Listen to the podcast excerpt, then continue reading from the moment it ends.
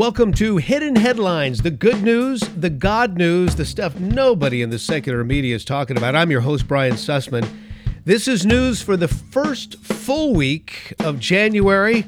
All the stories I'll be talking about can be found at briansussman.com. Just click on the blog. And by the way, if you like what you hear, please share. I really appreciate everyone who's listening, coming from a variety of backgrounds, persuasions, faiths.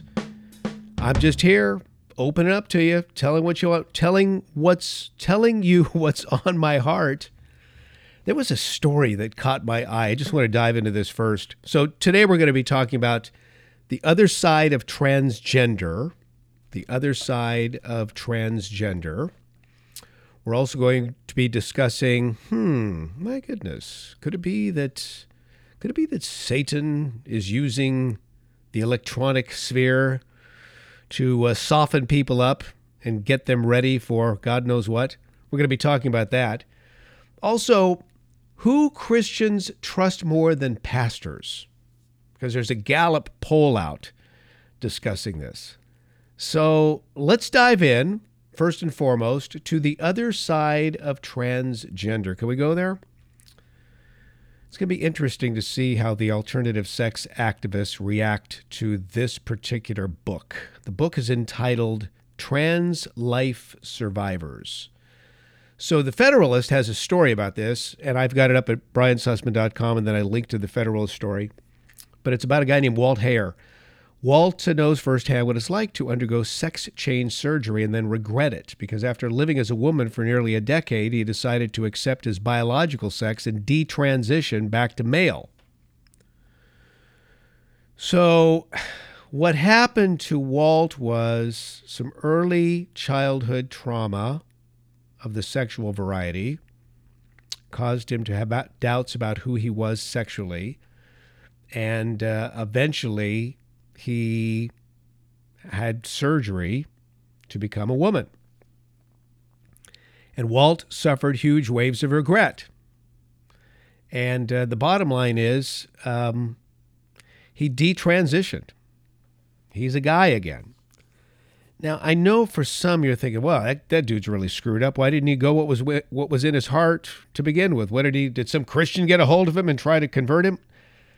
Listen, I, I, can tell you this. My, my daughter is uh, a wonderful psychologist in her own right. She's actually a licensed marriage and family counselor. She works with drug addicted women. She has told me every one of every not, this is like 50% or 75%, every one of her drug addicted clients, everyone were sexually abused. Everyone. Long before they got into drugs were sexually abused. Sexual abuse can mess up your mind. I, I know this firsthand. If you were to get into my story, uh, there was sexual abuse when I was a kid. It, it, it really twists your brain up. And so, can I just say this? I, God loves every one of you listening. If you were sexually abused, God loves you. He's got a great plan for your life. Oh, He wants to come in and just change you, rearrange you straighten, you right, right the ship, if you will, and and show you His love in ways in which you never thought possible. Oh, that's what He wants to do for you. I've had uh, many guy friends who were once gay, and you you're thinking, what? Once gay? That's impossible. I thought once gay, always gay. No, these are guys who uh, lived sensationally gay lives in San Francisco, and some of them are married now. Um, so I, I've seen this with my own eyes. I've even seen a guy many years ago. I met him. He came to speak at a church that I was a part of, and uh, he had gone through the, the transformation many years ago, and then had this incredible encounter with Jesus, and he went back to who he was. So these things can happen. We can't rule it out. The sad thing is, if you're a licensed marriage and family counselor in the state of California, you can't even talk to clients about this. Somebody could come in your office and say, listen, I'm really struggling. Oh man, you could get in so much trouble. So that's that is a sad story in itself. But I hope you'll go to briansussman.com, read the rest of this article, and I have a link to the original article, and you can find out more about the book. Again, the book is entitled Trans Life Survivors. Trans Life Survivors. Uh, the other story in the news that I want to talk about in this Hidden Headlines broadcast is who Christians trust more than pastors. This is a, a Gallup survey. And when you look at this carefully, I think, I mean, Gallup just does the survey. He just does the survey and, and we take it from there. But um, the country's perception of pastors fell to a new record low in 2018. Fewer than half of American Christians believe clergy have higher, very high standards of honesty and ethics. So I would just turn this around. so you're holding your clergy at a higher standard than you hold yourself and your friends? Is that it? Clergy are just people. These are people. I listen, I realize there are probably some people in the quote unquote clergy who should have never gone that route because they're jerks or they're incompetent or whatever. You'll find that in any occupation. These that you made the wrong career choice, dude. You shouldn't be doing this. But at the same time, I've I've met some wonderful men who are called to be pastors. I mean, absolutely called to be pastors. And in their pastoring, just had great hearts for people. In their pastoring, I had great abilities to teach and speak, great abilities to lead. And I would say about half those guys that I've been under, because again, you know, here I am, uh, the the Jewish guy who ends up coming to know Messiah early, and long before I ever got involved in Messianic uh, Judaism, I was going to churches. So I've, I've and and I've been involved in church leadership. Um, I would say half of the pastors I've worked with over the years have made some major mistakes. Some of them involving sexual misconduct, some of them just being plain jerks and offending people. Uh, some of them incompetent when it came to running things about half of them. But you know what? We're all we're all imperfect. See this is the whole message of messiah. He's our atonement. He atoned for our sins and past present and future. And thank god he did because i'm telling you something amongst all sinners i'm the worst. But i i'm cutting the pastors slack even those pastors who have fallen into absolute messes because look back on the life of David. This is where I'd like to go with you. Look back on the life of David. David, the Bible says, is a, was a man after God's own heart. A man after God's no, uh, own heart. And yet, look at the sin in his life. My gosh. Folks, I don't care who you are, what you've done, you'll never do what David did. No, seriously, you won't. I mean, think about this. Here he is. He's, he's the king of a nation. He's in his mansion. This was at a time when he should have been with his guys as commander of chief doing battle. I mean, the Bible is very clear about that. It was springtime when, when most kings are out, you know, doing battle against the enemies. He wasn't. He stayed at home this particular spring. Now he's just lollygagging up on top of his mansion, and he looks down and, hmm, look at that. Ooh, whoa, Bathsheba. Hey, whoa, whoa. Who's Bathsheba? Well, he knew Bathsheba. He had to. Come on. She's on you know, a house nearby. That means it was somebody very important living there because all the, the important people lived near the mansion.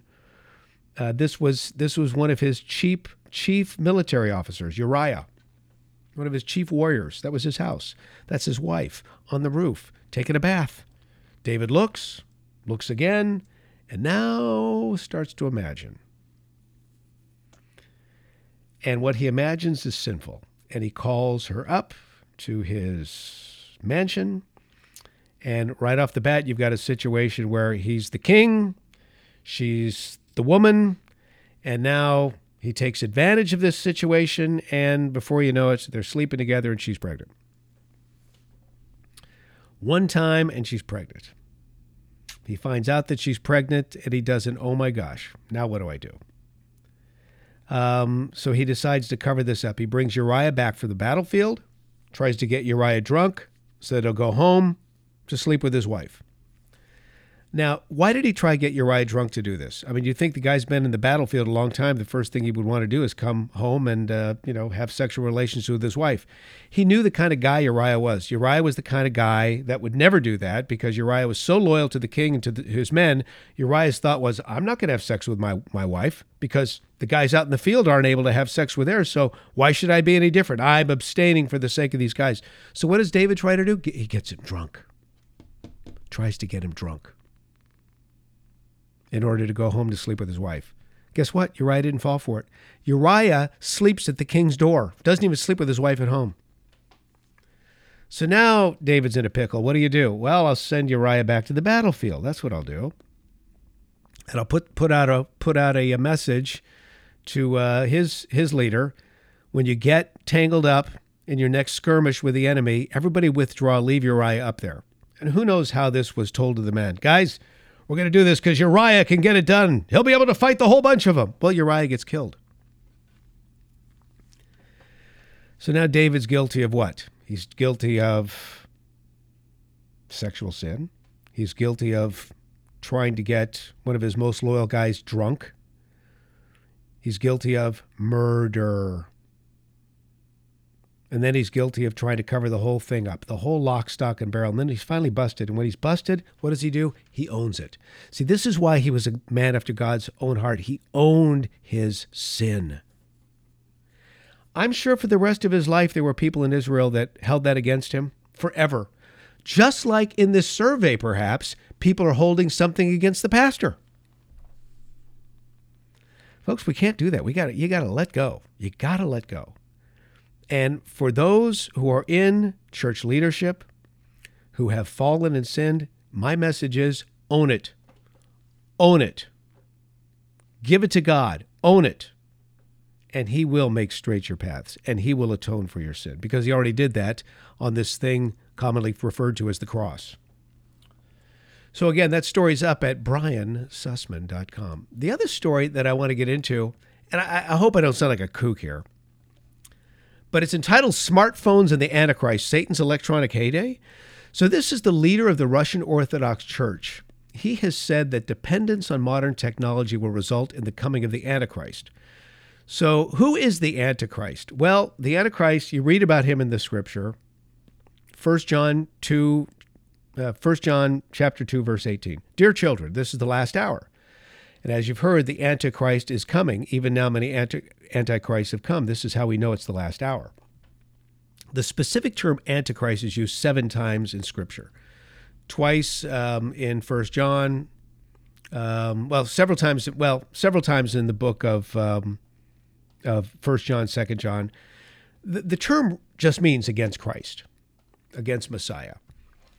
But the bottom line is, uh, most biblical prophecy and eschatology experts, and I've I've read a lot of this. they'll consider myself to be an expert, but I try to be knowledgeable about these subjects. Believe the Antichrist will ultimately embody will be the embodiment of what it is to be against Christ, and this guy is going to lead a worldwide charge to try to defeat Messiah and his people.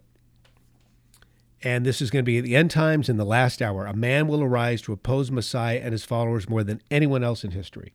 And if you look closely in the book of Revelation, there are actually two characters. There's one that's a political antichrist, and then his accomplice is the religious antichrist. Now, I have personal feelings of what that might look like. You're going to have you're going to have a person who says, "Listen, there's chaos, there's all hell breaking loose all over the world. I'm the guy. I'm the guy that can finally bring peace to this planet.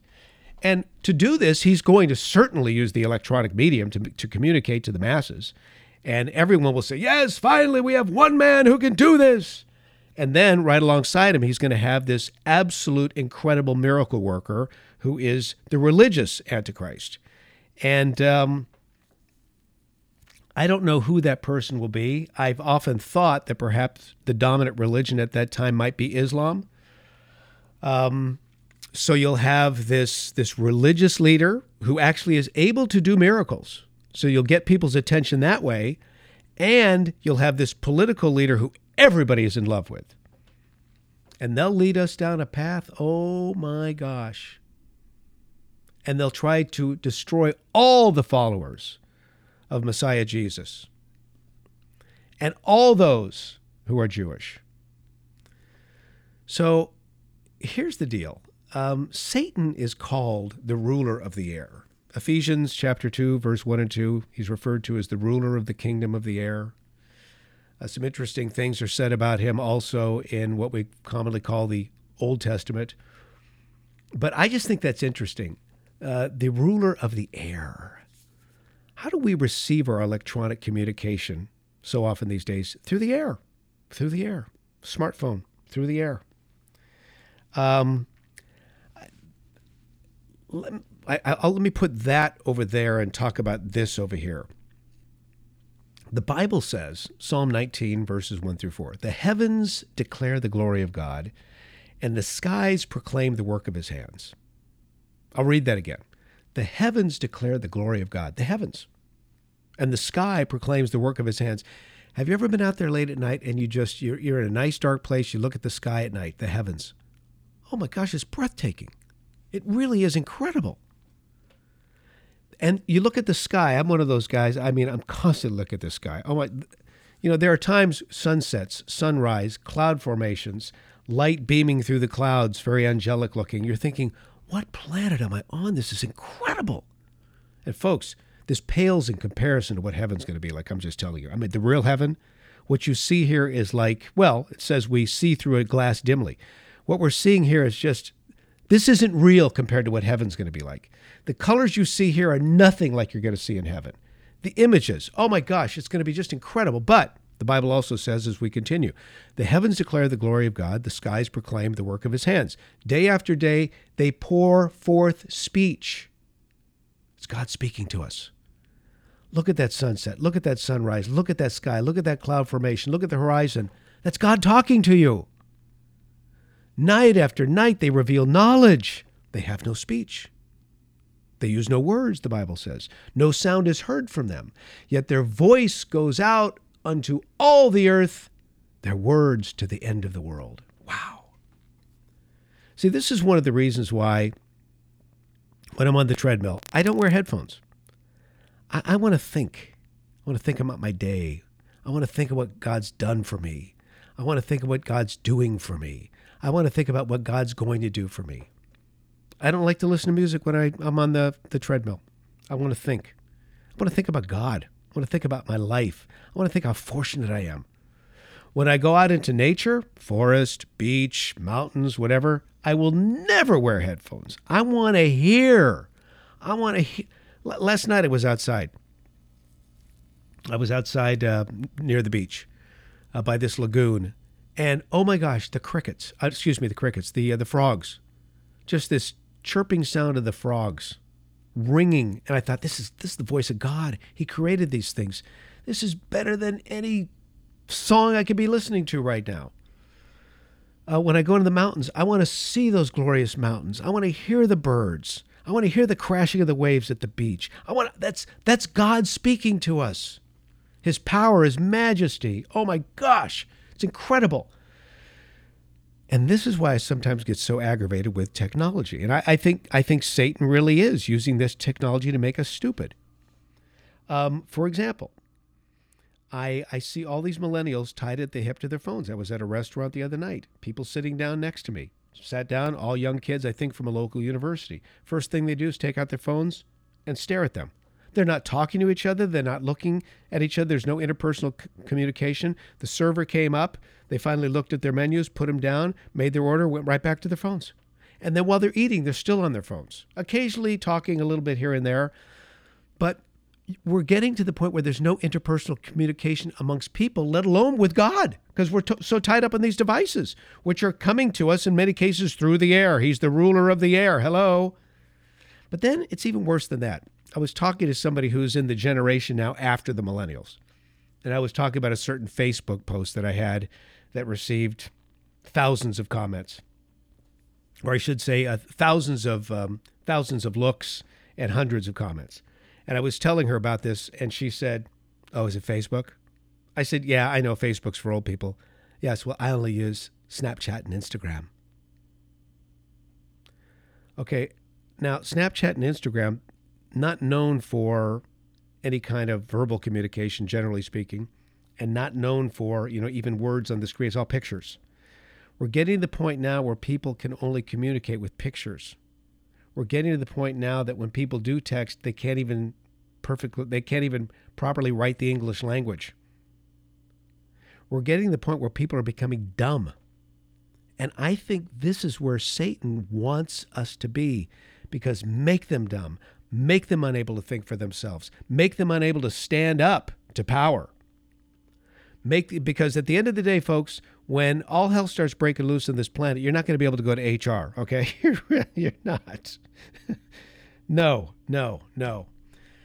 And so that's what really bothers me. And I'm I'm hoping and I'm praying that as more people take the time to put down the cell phone and put away the tablets and take off the headphones, they will see the glory and the beauty of His majesty, and they will read the story of salvation, and they will fall to their knees saying, You know what? I need this. I need this. I need this.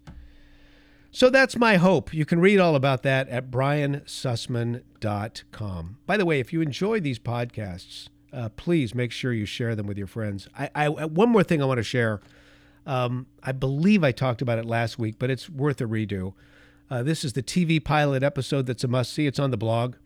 Uh, seriously, if you watch the first four minutes of this trailer that I post, you will stop everything that day to watch the remaining 15 minutes.